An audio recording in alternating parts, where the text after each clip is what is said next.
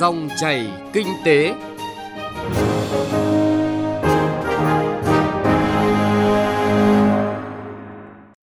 Xin chào quý vị và các bạn. Dòng chảy kinh tế hôm nay có những nội dung chính sau đây. Bà Rịa Vũng Tàu quyết thanh lọc thị trường, thu hút đầu tư có chọn lọc. Cần chính thức hóa hoạt động sản xuất kinh doanh các làng nghề gỗ. QR code, hình thức thanh toán hiện đại cho người tiêu dùng là những thông tin có trong chuyên mục Chuyện thị trường. Trước khi đến với những nội dung vừa giới thiệu, chúng tôi xin chuyển đến quý vị và các bạn một số thông tin kinh tế nổi bật. Theo Bộ Công Thương, đến hết tháng 6 năm nay, Liên minh châu Âu EU đã có 27 nước và vùng lãnh thổ đầu tư tại Việt Nam với 3.205 dự án và tổng vốn đầu tư đạt 53,1 tỷ đô la Mỹ trong vòng 18 năm từ năm 2000 đến năm 2018. Kim ngạch thương mại hai chiều Việt Nam EU đã tăng hơn 13 lần từ khoảng 4,1 tỷ đô la Mỹ vào năm 2000 lên 55,84 tỷ đô la Mỹ vào năm 2018. Trong đó xuất khẩu hàng hóa của Việt Nam sang EU đạt gần 41 tỷ đô la Mỹ và nhập khẩu từ EU đạt hơn 14 tỷ đô la Mỹ. Theo cập nhật từ công ty chứng khoán Bảo Việt BVSC, tuần qua, Ngân hàng Nhà nước thực hiện rút dòng 24.000 tỷ đồng qua kênh tín phiếu. Cụ thể, nhà điều hành đã phát hành mới 53.998 tỷ đồng, kỳ hạn 7 ngày với mức lãi suất 2,75% một năm, trong khi có 29.998 tỷ đồng đáo hạn trong tuần. Trung tâm Lưu ký Chứng khoán Việt Nam cho biết, tính đến hết tháng 6 năm nay, số tài khoản nhà đầu tư trên thị trường chứng khoán đạt gần 2 triệu 284.000 tài khoản, tăng hơn 12% so với năm 2018 để đạt được mục tiêu số lượng tài khoản chiếm 3% dân số như đề án tái cấu trúc được Thủ tướng ban hành. Yêu cầu ra là từ nay đến cuối năm 2020, thị trường chứng khoán Việt Nam cần thu hút thêm 700.000 nhà đầu tư mới. Chương trình tháng khuyến mãi Hà Nội 2019 sẽ được triển khai với quy mô 500 doanh nghiệp tham gia trong vòng một tháng, từ ngày 1 đến ngày 30 tháng 11 năm 2019 với chuỗi các hoạt động khuyến mại, giảm giá hấp dẫn, có mức giảm giá sản phẩm tối đa lên tới 100%. Tháng khuyến mãi Hà Nội là sự kiện thường niên do Ủy ban nhân dân thành phố Hà Nội tổ chức nhằm tạo ra một sự kiện khuyến mãi quy mô lớn với sự tham gia của các doanh nghiệp sản xuất, kinh doanh, phân phối hàng tiêu dùng và các doanh nghiệp cung ứng dịch vụ có thương hiệu uy tín trên thị trường. Văn phòng Thường trực Ban Chỉ đạo Quốc gia chống buôn lậu, gian lận thương mại và hàng giả, Ban Chỉ đạo 389 Quốc gia cho biết hiện các bộ, công an, khoa học và công nghệ, tài chính đang tập trung phối hợp để làm rõ những hành vi đúng sai của công ty cổ phần điện tử Asanjo. Kết quả chính thức sẽ được thông báo chậm nhất vào ngày 30 tháng 8 tới cho các cơ quan truyền thông với tinh thần nghiêm túc, quyết liệt, khách quan, toàn diện. Nếu Asanjo có hành vi vi phạm sẽ bị xử lý nghiêm để bảo vệ thương hiệu Việt Nam cũng như lợi ích người tiêu dùng.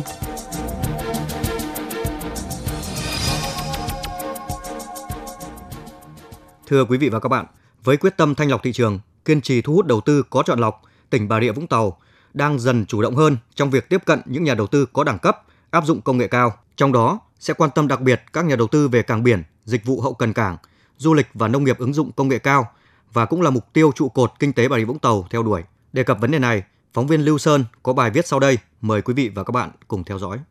Bà Rịa Vũng Tàu hiện chiếm gần 10% tổng vốn đầu tư nước ngoài FDI của cả nước và đang đứng vị trí thứ tư trên 63 tỉnh thành về thu hút vốn FDI. Suất đầu tư FDI tại Bà Rịa Vũng Tàu có quy mô khá cao, trung bình đạt khoảng 86,7 triệu đô la Mỹ trên một dự án. Hầu hết các dự án này đến từ các tập đoàn kinh tế lớn như Nhật Bản, Hàn Quốc, Hoa Kỳ, Canada, Thái Lan, Hà Lan, Singapore, hoạt động đa lĩnh vực như cảng biển, logistics, hạt nhựa, điện tử. Cùng với việc đẩy mạnh xúc tiến, thu hút các nhà đầu tư có tiềm năng vào các lĩnh vực, từ năm 2014 đến nay, Bà Rịa Vũng Tàu cương quyết thu hồi các dự án chậm triển khai để tạo quỹ đất cho các nhà đầu tư có tiềm lực. Từ thời điểm lập phương án xử lý dự án chậm triển khai vào năm 2014 đến nay, Bà Rịa Vũng Tàu đã chấm dứt hoạt động 142 dự án, trong đó có 38 dự án trong khu công nghiệp, 53 dự án nhà ở, khu đô thị và 51 dự án ngoài khu công nghiệp. Theo ông Nguyễn Thành Long, Phó Chủ tịch Ủy ban Nhân dân tỉnh Bà Rịa Vũng Tàu, quy trình thu hồi các dự án chậm triển khai được tiến hành một cách thận trọng, đúng quy trình của pháp luật. Các cơ quan chức năng của tỉnh làm việc với chủ đầu tư của từng dự án chậm triển khai để xác định rõ nguyên nhân và đề xuất xử lý đối với từng trường hợp. Sau khi đã thành lập quyết định thì tỉnh đã ban hành cái quy chế về xử lý các dự án chậm triển khai. Cái việc mà thực hiện điều hành dự án chậm triển khai rất trình tự, bài bản, công khai và minh bạch. Sau khi đã có quyết định thu hồi thì các cái thông tin trên phương tiện đại chúng các trang điện tử đều có đăng tải hết. Việc thu hồi các dự án chậm triển khai không chỉ làm gia tăng quỹ đất sạch phục vụ cho đầu tư phát triển của Bà Rịa Vũng Tàu mà còn giúp loại bỏ những nhà đầu tư không có năng lực và thiếu thiện chí đầu tư. Bên cạnh đó, tỉnh này cũng kiên định mục tiêu thu hút đầu tư có chọn lọc, có sự quan tâm đặc biệt đến những dự án có quy mô lớn, công nghệ hiện đại, thân thiện với môi trường, có sức lan tỏa, không tiếp nhận những dự án có nguy cơ gây ô nhiễm môi trường, công nghệ sản xuất lạc hậu, tiêu tốn nhiều nguyên liệu, tiêu tốn nhiều lao động. Ông Choi Yong-go, chủ tịch tập đoàn Hyosung Chemical của Hàn Quốc cho biết, đã đầu tư 1,2 triệu đô la Mỹ để xây dựng nhà máy sản xuất hạt nhựa Polypropylene PP và kho ngầm chứa khí dầu mỏ hóa lỏng tại Bà Rịa Vũng Tàu vì chính quyền đã tạo điều kiện để tập đoàn sớm hoàn thiện các thủ tục, hướng dẫn rõ ràng, minh bạch, giúp doanh nghiệp an tâm hơn khi tìm hiểu cơ hội đầu tư. Theo Bí thư tỉnh ủy Bà Rịa Vũng Tàu Nguyễn Hồng Lĩnh, với việc xây dựng bộ tiêu chí thu hút đầu tư, Bà Rịa Vũng Tàu đang dần chủ động hơn trong việc tiếp nhận những nhà đầu tư có đẳng cấp, uy tín. Đáng chú ý, với 3,6 tỷ đô la Mỹ đầu tư nước ngoài năm 2018 đều tập trung vào những lĩnh vực kinh tế mạnh, đáp ứng các tiêu chí thu hút đầu tư của địa phương và trở thành động lực để Bà Rịa Vũng Tàu tự tin bứt phá trong thời gian tới. Bà Rịa Vũng Tàu phát triển có chọn lọc, thu hút những ngành, những lĩnh vực công nghiệp mà không gây ô nhiễm môi trường để đáp ứng với yêu cầu phát triển trong tương lai. Đặc biệt kiểm soát việc thu hút đầu tư để làm sao đáp ứng yêu cầu phát triển bền vững của tỉnh, phát triển nhưng mà không ảnh hưởng đến môi trường. Người đứng đầu tỉnh ủy Bà Rịa Vũng Tàu còn cho hay trong thời gian tới, tỉnh sẽ tiếp tục mời gọi các nhà đầu tư có năng lực tham gia nghiên cứu triển khai các dự án núi dinh, safari, trung tâm logistics cái mép hạ, tiếp tục thực hiện các giải pháp hỗ trợ thúc đẩy các dự án đầu tư khu đô thị Bào Trũng, khu du lịch Mũi Nghinh Phong, khu du lịch Maria City Tuần Châu, khu đô thị Gò Găng. Với việc xây dựng một chiến lược thu hút đầu tư có chọn lọc, hỗ trợ các nhà đầu tư bằng những việc làm cụ thể, rút ngắn thời gian giải quyết thủ tục, hồ sơ đầu tư, Bà Rịa Vũng Tàu đang tạo dựng một hình ảnh về một vùng đất giàu tiềm năng và hứa hẹn các nhà đầu tư trong nước và nước ngoài.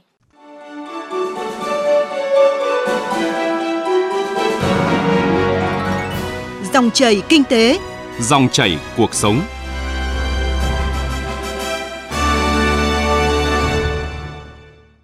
Thưa quý vị và các bạn, Việt Nam có khoảng trên 300 làng nghề gỗ đang hoạt động với hàng chục nghìn hộ gia đình và hàng trăm nghìn lao động. Nhưng theo thống kê của tổ chức Forest Chance thì hiện nay có hơn 74,5 số hộ tại các làng nghề gỗ không đăng ký kinh doanh, chưa minh bạch về nguồn gốc xuất xứ nguyên liệu, còn thiếu thông tin về cơ chế chính sách nên gặp nhiều khó khăn khi muốn xuất khẩu. Điều này sẽ gây khó khăn cho xuất khẩu gỗ của Việt Nam trong bối cảnh hội nhập. Phóng viên Đài Tiếng nói Việt Nam thông tin. Theo tổ chức Forest Chain, Việt Nam có khoảng hơn 300 làng nghề gỗ với hàng trăm nghìn lao động. Tuy nhiên, hoạt động sản xuất, kinh doanh của các hộ tại làng nghề là hoạt động phi chính thức vì chưa được công nhận một cách chính thống bởi hệ thống pháp luật hiện hành. Theo khảo sát của Forest Chain tại 5 làng nghề cho thấy, có 74,5 số hộ không đăng ký kinh doanh, 64% số hộ không có mặt bằng sản xuất, phải sử dụng không gian sống của gia đình. 100% lao động thuê tại các hộ là hợp đồng miệng. Cùng với đó, khoảng 90% các giao dịch giữa các hộ sản xuất và hộ cung cấp gỗ nguyên liệu, giữa hộ bán sản phẩm sau chế biến và người mua thiếu các bằng chứng về tính hợp pháp của gỗ. Đây là các khía cạnh cơ bản phản ánh hoạt động sản xuất kinh doanh phi chính thức tại các làng nghề. Trong khi đó, Hiệp định Đối tác tự nguyện VPA được Chính phủ Việt Nam và Liên minh châu Âu EU thống nhất vào tháng 5 năm 2017, có mục tiêu là loại bỏ gỗ bất hợp pháp ra khỏi chuỗi cung ứng. Hiệp định đưa ra các quy định cụ thể về tính hợp pháp của các sản phẩm gỗ, bao gồm cả các sản phẩm được sản xuất ra bởi các hộ thuộc làng nghề. Các quy định này đòi hỏi các hộ cần đáp ứng các yêu cầu pháp lý có liên quan đến vận chuyển và buôn bán gỗ, trong chế biến và hoàn thành các nghĩa vụ về thuế, phí. Với thực trạng sản xuất kinh doanh của các hộ trong làng nghề hiện nay, hầu hết các hộ tại các làng nghề được khảo sát không thể đáp ứng với các quy định này. Ông Nguyễn Văn Hà, Phó Tổng cục trưởng Tổng cục Lâm nghiệp cho biết đã liên kết thì họ đều có những cái quy ước với nhau những cái điều kiện ràng buộc ờ, cái rủi ro đấy thì từ hai bên thỏa thuận và phải thống nhất với nhau và đồng thời đấy như tôi nói là phải có sự vào cuộc của à, chính quyền địa phương và các tổ chức xã hội. Vì những người dân họ hiểu biết có thể là hạn chế. Do đó ở đây cũng phải tung các cái à, điều kiện ràng buộc đấy. Nếu mà có sự tham gia xác nhận của chính quyền địa phương hoặc là các cái tổ chức xã hội mà mà cùng xem lại các cái cam kết đấy thì rất tốt. Các chuyên gia cho rằng, lựa chọn chính sách tốt nhất cho các hộ tại các làng nghề gỗ hiện nay, đặc biệt trong bối cảnh hội nhập, là chính thức hóa các hộ này. Chính thức hóa là cơ sở giúp các hộ đáp ứng được với các yêu cầu của Hiệp định Đối tác tự nguyện VPA, bao gồm tuân thủ các quy định hiện hành về các khía cạnh như sử dụng nguyên liệu đầu vào, sử dụng lao động, các biện pháp bảo vệ môi trường. Chính thức hóa sẽ có cơ hội giúp hộ cải thiện điều kiện làm việc, đáp ứng các yêu cầu về tính hợp pháp của sản phẩm gỗ, tạo nguồn thu cho ngân sách quốc gia. Ông Tô Xuân Phúc, đại diện tổ chức Forest Chain cho rằng nguồn gỗ công khai sẽ đem lại lợi ích lâu dài cho người sản xuất cũng như toàn nền kinh tế. Trong cái bối cảnh mà lượng gỗ nguyên liệu nhập khẩu vào Việt Nam ngày càng gia tăng thì có một tín hiệu rất là tích cực. Và chúng tôi gọi đây là một cái cơ hội cho ngành gỗ Việt Nam, đó là cái sự dịch chuyển trong cái cơ cấu nguyên liệu nhập khẩu vào Việt Nam, từ việc nhập khẩu các loài gỗ quý mà có giá trị rất là cao, chuyển sang nhập khẩu các loài gỗ có giá trị nhỏ hơn. Và từ các nguồn gỗ mang tính chất là sạch hơn và sử dụng nhiều nguồn gỗ mà có có tính chất thay thế. Ví dụ, nguồn gỗ rừng trồng ở trong nước đảm bảo an toàn rất cao. Bên cạnh đó thì chúng tôi vẫn nhận thấy có một số cái mảng đó là rủi ro, bởi vì là cái lượng gỗ quý mà hàng năm nhập khẩu vào rất là đa dạng và cái lượng tương đối lớn. Chuyển đổi các hộ tại làng nghề sang hình thức chính thức cũng đòi hỏi những sự giúp đỡ từ các tổ chức phát triển, các tổ chức xã hội nghề nghiệp, cộng đồng doanh nghiệp và đặc biệt là nỗ lực của chính bản thân các hộ gia đình. Nguồn thông tin đầu vào, bao gồm thông tin về các cơ chế chính sách mới, sẽ có tác động trực tiếp đến hoạt động của các làng nghề, nhằm giúp các hộ nhận biết ra các lợi ích của chuyển đổi – chính thức hóa giúp cho việc xây dựng địa vị pháp lý chính thức của các hộ gia đình, từ đó giúp các hộ gia đình tiếp cận với các nguồn lực hỗ trợ của nhà nước và các nguồn lực khác phục vụ cho quá trình sản xuất kinh doanh của hộ gia đình theo hướng bền vững hơn.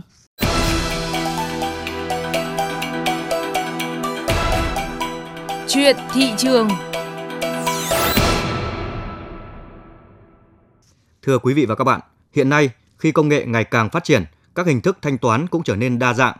Thay vì thanh toán bằng cách trả tiền mặt truyền thống thì các hình thức thanh toán bằng thẻ trở nên phổ biến hơn. Đặc biệt, hình thức quét mã QR hiện đại đã tiếp cận đến với người sử dụng, đem lại nhiều tiện ích trong việc mua sắm và tiêu dùng.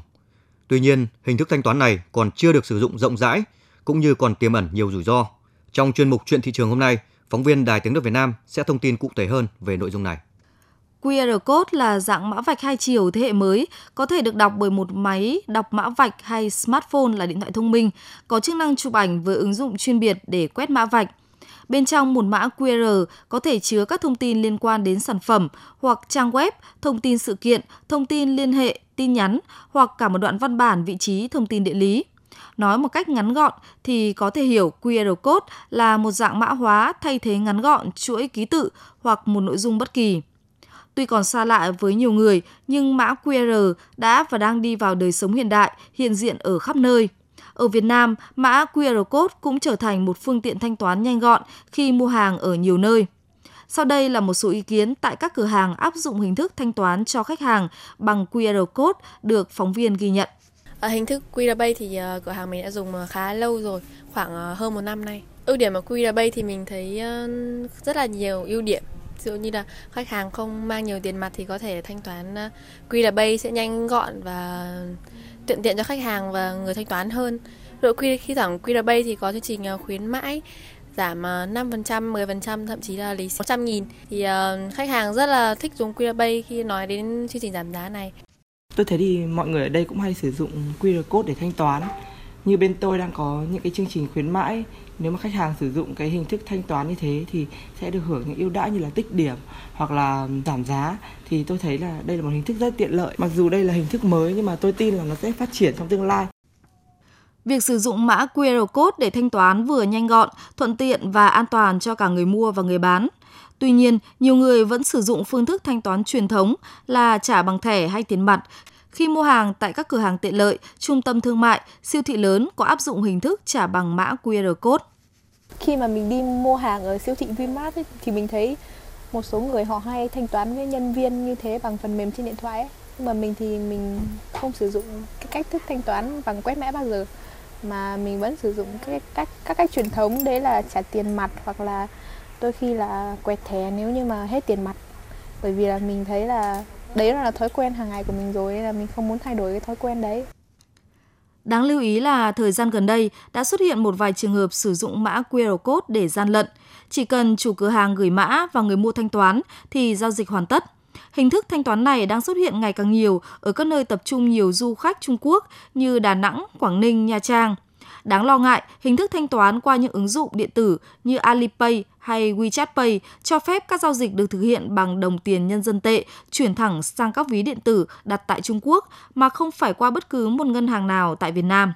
Đây chính là hình thức chuyển ngân lậu ra nước ngoài. Chuyên gia kinh tế Cấn Văn Lực cho biết. Thanh toán bằng code QR nó sẽ phát triển nhanh hơn, thuận lợi hơn bởi vì cái chi phí và tư lợi của nó. Nhưng ờ, đấy là một câu chuyện hoàn toàn khác so với cái việc là chúng ta sẽ quản lý cái ví điện tử như thế nào để cho nó giảm bớt đi cái hiện tượng là người trốn thuế có thể là được tiền hoặc có thể là dùng vào những mục đích khác, không phải là tiêu dùng như là đánh bạc. Ra cần phải nâng cao ý của người dân khi dùng cái ví điện tử tiếp tục tăng cường cái hệ thống công nghệ thông tin để chúng ta có thể là kiểm soát được các giao dịch tốt hơn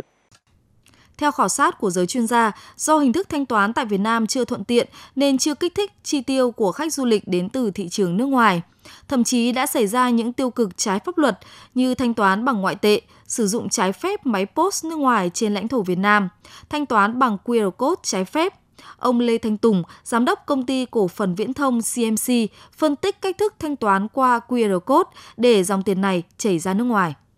Đã có một số trường hợp ví dụ như khách du lịch đến Việt Nam và sử dụng QR code, cái trường hợp thanh toán không chỉ thanh toán trên QR code mà là thanh toán online nói chung, có thể cái dòng tiền nó sẽ chảy từ thẳng của khách hàng trực tiếp đi qua một cái trung gian tức là toàn bộ hộ họ chỉ dùng cái hạ tầng về truyền dẫn của Việt Nam thôi như ờ, ờ, truyền dẫn về internet truyền dẫn wifi và toàn bộ cái cái kênh dòng tiền đấy nó được chảy thẳng ra nước ngoài một vấn đề nữa khi thanh toán bằng các hình thức thanh toán điện tử mới như QR code có thể bị mất cắp thông tin, hành vi và thói quen tiêu dùng có thể bị nắm bắt và khai thác. Khi các ví điện tử có giấy phép hoạt động tại Việt Nam thì giao dịch toàn bằng tiền đồng, nhưng các vụ thanh toán lậu là theo tiền của nước ngoài. Toàn bộ giao dịch diễn ra tại Việt Nam nhưng dòng tiền lại chảy sang nước khác. Điều này dẫn đến cơ quan nhà nước thất thu thuế và nặng nhất là ảnh hưởng đến chính sách tiền tệ của nhà nước. Thông tin nhanh, chân thực, phân tích sâu những diễn biến thị trường, vấn đề kinh tế. Các chuyên mục hấp dẫn, cà phê doanh nhân, chuyện thị trường, kinh tế số. Dòng chảy kinh tế phát sóng lúc 9 giờ 5 phút đến 9 giờ 25 phút và phát lại vào 13 giờ 25 phút đến 13 giờ 45 phút các ngày từ thứ hai đến thứ sáu hàng tuần trên kênh thời sự VOV1 của Đài Tiếng nói Việt Nam. Dòng chảy kinh tế, dòng chảy cuộc sống. Dòng chảy kinh tế, dòng chảy cuộc sống. Chuyên mục chuyện thị trường cũng đã kết thúc dòng chảy kinh tế hôm nay. Chương trình do biên tập viên Bảo Ngọc và nhóm phóng viên kinh tế thực hiện. Xin chào và hẹn gặp lại quý vị và các bạn.